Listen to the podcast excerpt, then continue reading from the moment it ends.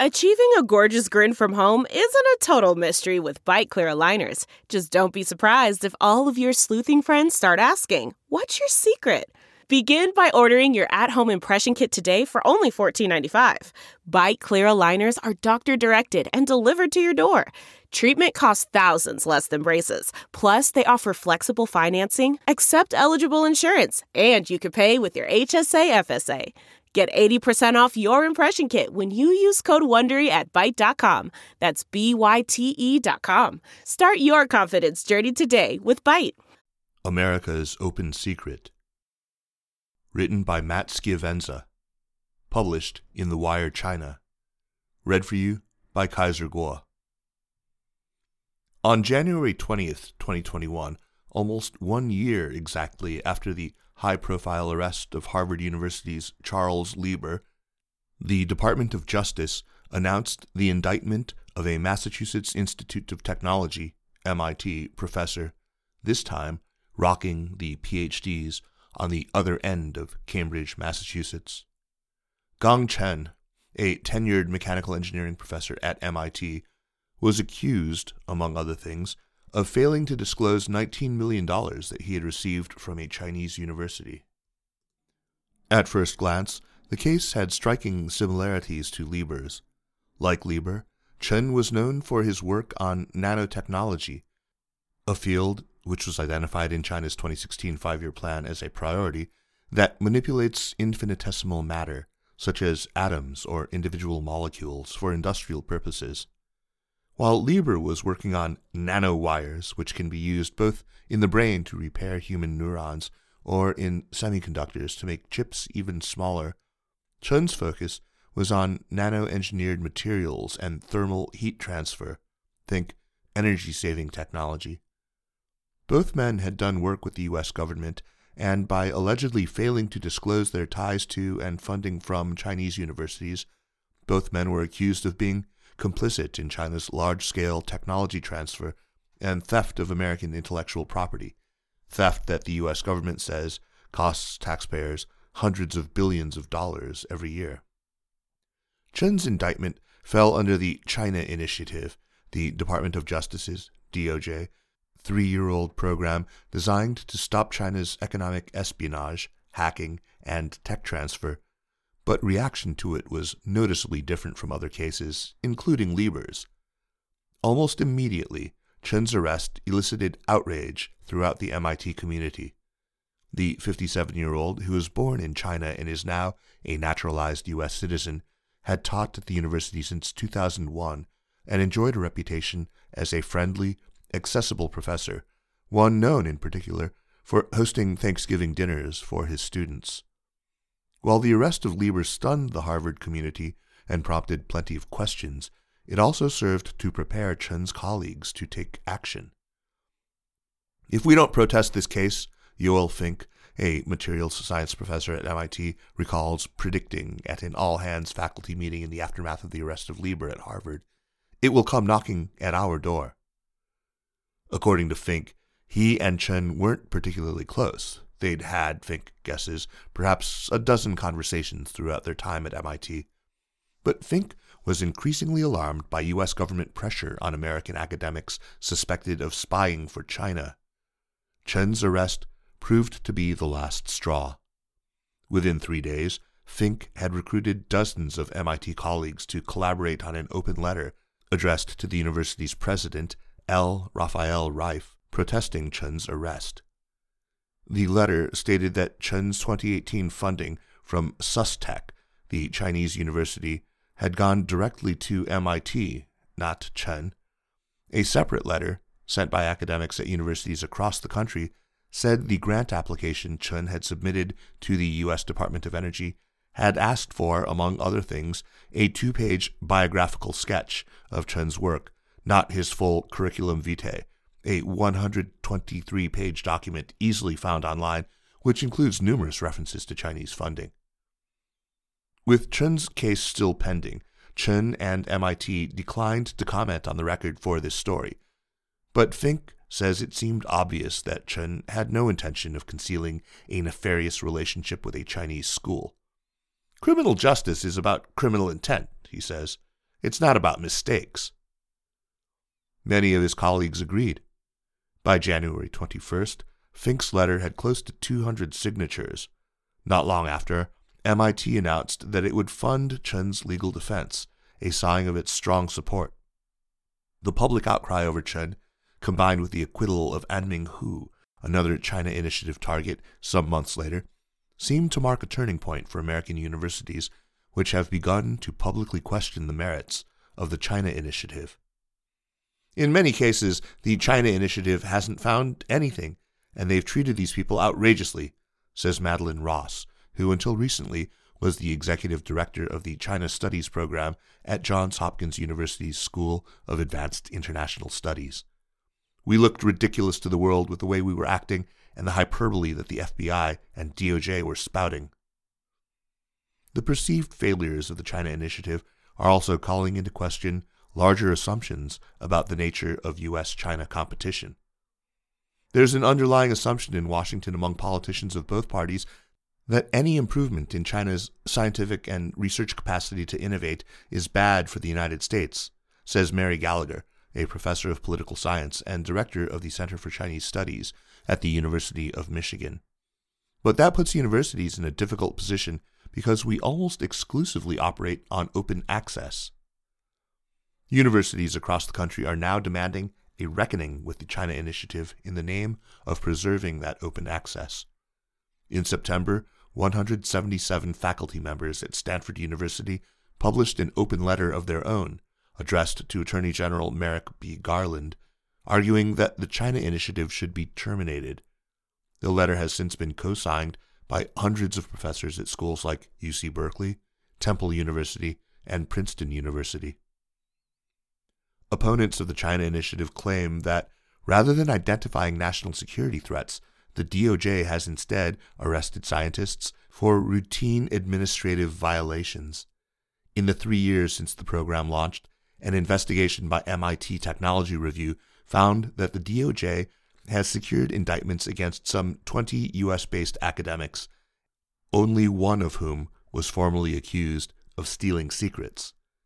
Like Gong Chen, others detained under the initiative have been charged with grant fraud, lying on tax forms, and failing to disclose affiliations with Chinese institutions. So far, only four have pleaded guilty or been convicted. While the consequences of these arrests are catastrophic for the individuals accused, the academic community says the damage goes far beyond personal lives. Stanford's open letter argues that the China Initiative has induced a chilling effect, not only cooling vital academic exchange between the United States and China, but, because many of the cases have targeted Asian Americans, deterring talented Chinese scholars from pursuing their careers in the United States an essential part of why American universities enjoy such sterling international reputations in the first place. It's completely myopic. We're focusing entirely on the costs without discussing the benefit of the situation, which is that China's best and brightest are coming here, says Rory Truex, assistant professor of politics and international affairs at Princeton University. By amping up China's threat to the U.S. campuses, we'll create a situation where China's best and brightest go to Europe or even stay at Tsinghua or Fudan universities. And what better way to accelerate China's technological rise? Supporters of the China Initiative don't dispute that the arrests have induced a chilling effect. Given the ongoing and well documented national security threats of economic espionage from China, instilling more caution and due diligence was part of the goal. They also argue that American universities have failed to monitor their ties with Chinese universities that strengthen an authoritarian government and work closely with China's People's Liberation Army. But as the initiative has drifted to focus less on obvious issues of national security and more on issues of research integrity, even Andrew Lelling, a former U.S. attorney and key architect of the initiative, has said the DOJ should revamp and shut down parts of the program to avoid needlessly chilling scientific and business collaborations with Chinese partners. The academic aspect of the China Initiative has all but run its course, Lelling tells The Wire. Because look what's happened here. Every major research institution is aware of the problem now and what the stakes are, and that's because the government has made them aware. Still, the China Initiative has been successful in highlighting how widespread grant fraud and non disclosure are in the academic community, an issue that many say is more serious than simple clerical errors. We can only maintain the openness of the system when everyone plays by the rules, Rebecca Spike Keiser, Chief of Research Security Strategy and Policy at National Science Foundation, NSF, a U.S. government grant making agency, said during a 2020 presentation to the University of Virginia. Keiser won't comment specifically on the China initiative, but she has made clear that any chill felt among researchers is, hopefully, only a short term consequence in pursuit of a much larger goal saving scientific international collaboration. Indeed, while the China initiative has borne the brunt of the public outcry, agencies across the U.S. government, from the NSF to the National Institutes of Health, NIH, to others, say the open academic system needs better protections in order to survive. Many have updated disclosure processes to help researchers understand best practices, and many universities have taken it upon themselves to revamp policies and institute new guidelines to avoid undue foreign influence. The motivation, they say, is to preserve the integrity of the research process. The big question now is if continuing to arrest professors for flawed paperwork helps to achieve that. A win win enterprise. In the fall of 1944, President Franklin D. Roosevelt asked Vannevar Bush, an engineer and head of the U.S. Office of Scientific Development, for advice on how to transition America's wartime scientific engine to a sustainable enterprise in the years to come. According to science historian William A. Blanpied, Bush's subsequent report, Science, the Endless Frontier, established the then novel precedent that the U.S. government had, quote, the right and responsibility to support self directed research by academic scientists. We must proceed with caution in carrying over the methods which work in wartime to the very different conditions of peace, wrote Bush. We must remove the rigid controls which we have had to impose and recover freedom of inquiry and that healthy competitive scientific spirit so necessary for expansions of the frontiers of scientific knowledge. While the report focused mainly on developing America's domestic scientific capacity, it also called for the government to provide an active role in promoting the international flow in scientific information the integral part that Albert Einstein and other immigrants played in the American victory in World War II provided ample evidence that attracting global talent could be a significant source of national strength. This openness as advantage argument enjoyed widespread consensus, but the onset of the Cold War rapidly introduced a xenophobic element. In 1955, for instance, at the height of the country's Red Scare, President Dwight Eisenhower deported Qian Xuesen, a celebrated rocket scientist at the California Institute of Technology, due to his attendance at Communist Party meetings in the U.S. many years before. Qian subsequently became a national hero for helping launch China's nuclear weapons and space programs. Wang Zuoyue, a historian at California State Polytechnic University, Pomona, says xenophobia at American universities during the Maoist period grew so intense that out of necessity, Chinese faculty in the U.S. kept a low profile and spoke only English to one another in order to avoid suspicion.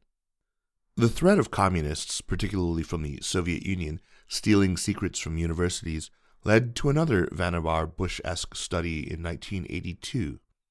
Led this time by the National Science Foundation, the study concluded that, in spite of the risk of intellectual property transfer, maintaining an open atmosphere at universities remained crucial. Government controls can also be seen to weaken both military and economic capacities by restricting the mutually beneficial interaction of scientific investigators, inhibiting the flow of research results into military and civilian technology, and lessening the capacity of universities to train advanced researchers, the report said. Finally, the imposition of such controls may well erode important educational and cultural values. This hands off sentiment continued relatively unchallenged until only recently. After 1991, following the collapse of the Soviet Union, There was seemingly no downside to America's open academic framework. Disclosures about funding and potential conflicts of interest, while always required, hardly felt like a national security concern and were seen by many researchers as an afterthought. Even as Chinese students started enrolling at American universities in increasing numbers over the next few decades, the U.S. government, operating under a bipartisan policy of engagement with China, saw the surge in foreign students as a largely positive development. Between 2010 and 2019, according to the Institute of International Education's Open Doors report, the number of Chinese students in the United States more than tripled from 120,000 to 372,000 and now represents more than a third of the total population of international students in the country.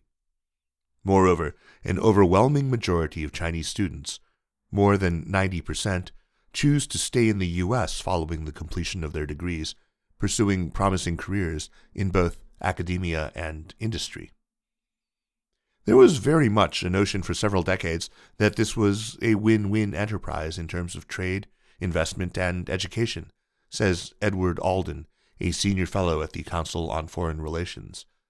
The idea was that the Chinese would come here, they'd help fund American universities, a lot of Chinese would stay and become part of our research enterprise, some would go back with warmer feelings toward the United States, and this would deepen economic collaboration between the two countries. All of that, of course, is now up for grabs. The changing calculus. The tide began to turn in 2009 with the realization that China often utilizes non traditional collectors or individuals outside of traditional intelligence services to do its bidding. In that year, the FBI established the first economic espionage unit and, in 2010, successfully convicted its first case a Chinese American Boeing employee, Dongfan Greg Chung, who was found to be squirreling away top secret plans in his attic to pass along to his Chinese contacts at the Aviation Industry Corporation of China, AVIC. Also around this time, China amended its Thousand Talents program, which aimed to reverse China's brain drain by recruiting top university talent to offer a part time option. Before this, despite Chinese universities offering starting salaries often three or four times as high as they are in the US to foreign researchers, very few chose to live and work in China full time. But the part time option proved wildly popular, especially for academics with summers off.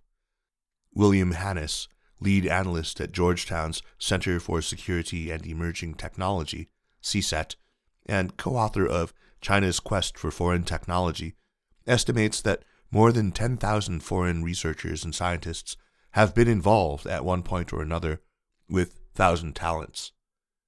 The U.S. was aware of Thousand Talents, but still cautiously hands off. The FBI, for instance, talked to Zhang Shoucheng, the Stanford physicist who killed himself in 2018 amid increasing scrutiny over his China connections, about his involvement in Thousand Talents around 2010 but didn't interrogate him. Observers say that the U.S. government started looking more closely at the open ended atmosphere of academic research as the calculus of risk and reward began to change. Around 2015, for example, it was becoming clear that China was emerging as a near peer competitor militarily, as well as a formidable challenger to the U.S. economically. But things really came to a head in 2018 in June of that year, the Senate Judiciary Committee held a hearing originally entitled Thousand Talents China's Campaign to Infiltrate and Exploit U.S. Academia. And that October, a report from the Australian Strategic Policy Institute found that dozens of Chinese military and defense industrial scientists and engineers had used false credentials to study abroad and conduct research in sensitive defense related technology areas. On November 1st, then U.S. Attorney General Jeff Sessions announced the China Initiative. While the goal of the initiative was to, quote, identify priority Chinese trade theft cases, Sessions also said that Chinese espionage is not just taking place against traditional targets, but against targets like research labs and universities and we see Chinese propaganda disseminated on our campuses. As part of the initiative's rollout, the U.S. government dispatched FBI agents and U.S. attorneys to universities across the country. It was, in part, an outreach mission designed to help faculty understand the new threat from China, as well as what was and wasn't acceptable under the DOJ's new rules. But it wasn't until the arrests started happening, some observers say, that the severity of the situation sank in. The last two years have been a wake up call to the academic community about the importance of good disclosure, conflict of interest, and conflict of commitment practices, says Princeton's Truex. While critics of the China Initiative lament the fact that academics have been the sacrificial lambs in getting this message across, Andrew Lelling, the key architect of the China Initiative, maintains it was a necessary step. There is still a policy question of how much collaboration we should allow with the Chinese, he says. But before we can tackle that question, we need to know how much collaboration we actually have with the Chinese. The China Initiative efforts on the academic side have gone a long way to increasing transparency in that area. Now we have a better picture, and that was the point. The freedom to operate. Both the U.S. government and American universities agree on the virtue of increased transparency. But determining precisely what information should be disclosed, what the punishment for noncompliance should be, and who should decide is far more difficult. The issue here is whether nondisclosure is a crime or if it is a matter of what we call academic integrity, says Yasheng Huang, a professor of global economics and management at MIT and a vocal critic of the U.S. government's current approach. These cases should be subject to administrative actions by funding agencies and universities. There are certainly problems here, and these problems should be corrected, but whether or not people should go to jail over them is a separate issue. There are growing calls to dismantle the China Initiative. First, observers say that because of inadequate language skills and subject matter expertise, the FBI and DOJ are woefully inept at handling these cases. Last February, for instance, the DOJ announced the arrest of Anming Hu, a naturalized Canadian who served as a professor in the Department of Mechanical, Aerospace, and Biomedical Engineering at the University of Tennessee, Knoxville. Hu, who'd been recruited to the university in 2013 and had done work for NASA, was accused on six counts of wire fraud and making false disclosures. The university fired him immediately.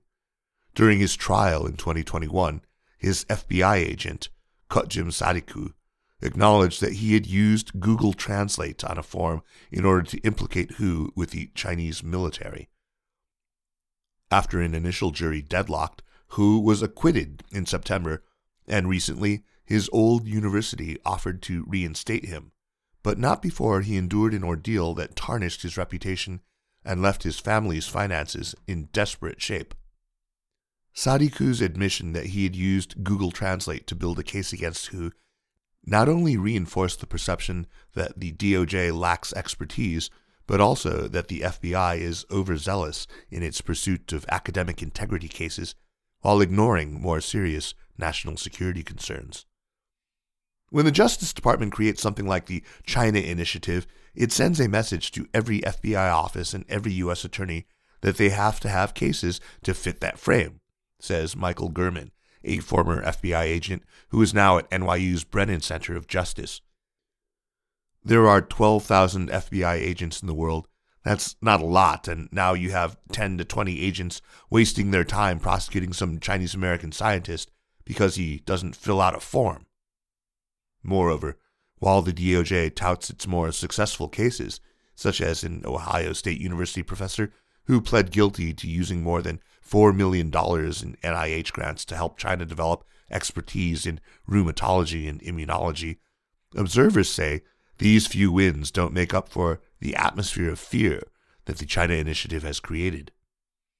As Emily Weinstein, a research analyst at CSET, notes, Simply labeling it the China Initiative has stoked the fire of racism and xenophobia. There are many prospective Chinese students who do not want to come to the United States because they see the atmosphere here as hostile and not welcoming, says Xiaoxing Xi, a Temple University professor whose own elaborate arrest in 2015 attracted widespread condemnation. The FBI accused Xi of sharing the design of a pocket heater used in superconductor research with Chinese colleagues, but then dropped all the charges when experts in the field pointed out that the shared designs were for something else entirely and not a restricted technology. If you try to guard your toothbrushes and diamonds with equal vigor, you're going to lose fewer toothbrushes and more diamonds, notes Claude Canizares, a professor of experimental physics at MIT. The Biden administration has taken small steps to try and temper the initiative. In recent months, it has made moves to develop clearer guidelines for disclosing external ties, saying that the federal government would have a consistent policy for oversight and enforcement. And in January, the Wall Street Journal reported that the Department of Justice was weighing an amnesty program for researchers to declare past receipt of foreign funding. We need policies and processes that are clear and uniform, Eric Lander, President Biden's science advisor, wrote in a memo published in early August, so that well intentioned researchers can easily and properly comply, and those with dishonest or malicious intent have little excuse for their actions.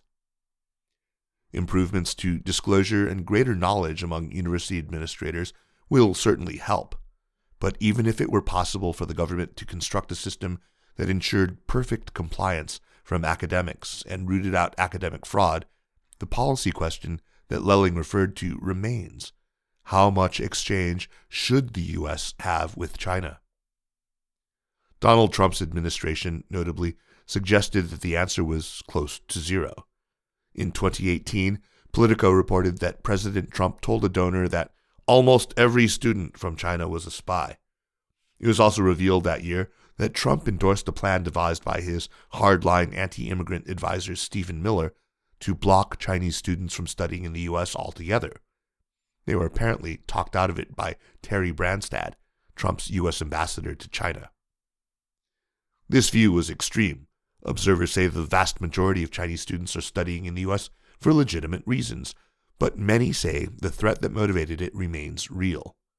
Anna Puglisi, a senior fellow at Georgetown's CSET and co author of China's Quest for Foreign Technology, notes that the Chinese government is capable of exerting pressure on even the most well intentioned Chinese students once they're abroad. We can't even begin to imagine the kind of pressure the Chinese government can bring to bear on its own citizens, both internally and externally, she says. They don't have the option of not doing what the Chinese government asks of them. Look at Jack Ma. He's a billionaire, right? And they can put pressure on him. How is some graduate student or postdoc or visiting professor going to resist? Still, observers say that the U.S. government efforts that end up either intentionally or unintentionally curbing Chinese interest in U.S. universities could backfire.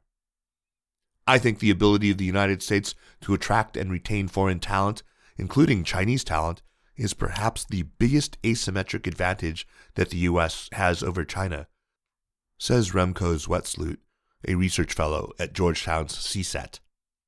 This view is why, ultimately, many academics say the U.S. may have to tolerate a certain amount of intellectual property theft in order to maintain the openness in its university system that, since Vannevar Bush's time, has been integral to the country's economic superiority. As Chen awaits trial, Fink, his MIT colleague, notes that scientific progress and global research, by their nature, are messy. We need to be out there, says Fink. We need to be taking risks. We need to be collaborating. We need to be making mistakes, and we need to be correcting those mistakes. We need the freedom to operate